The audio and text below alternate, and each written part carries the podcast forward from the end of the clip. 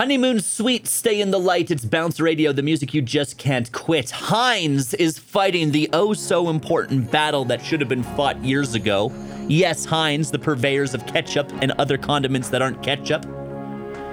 Their latest promotion is to get people to sign a petition at HeinzHotDogPact.com to make hot dog bun makers and hot dog makers get together and agree on how many buns and dogs should be in a package. This, of course, is because of the fact that buns typically come in packs of 12, whereas hot dogs, for some reason, seem to come in packs of 10 or less.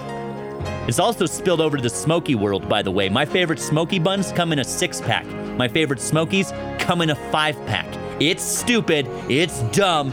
Give us an even number of smoky, smoky purveyors.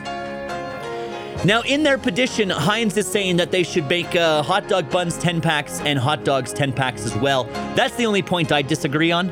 All right, because here's the thing I've been fighting this battle ever since Steve Martin pointed out in Father of the Bride how ridiculous the ratio of bun to hot dog is when going hot dog shopping. I said, Steve Martin, you're right. I'll fight this battle my entire life. But I would like to say for the record, the hot dog people need to step up, slap two extra dogs into those 10 packs, make them a dozen. The reason being, we have a lot of terminology existing around the word dozen when it comes to bakeries, all right? If we take bun packages down from 12 to 10, baker's dozen makes no sense, all right? So, hot dog makers, raise the price, I don't care. Just add two extra hot dogs to your packages so the rest of us can stop wasting buns. Bounce Radio.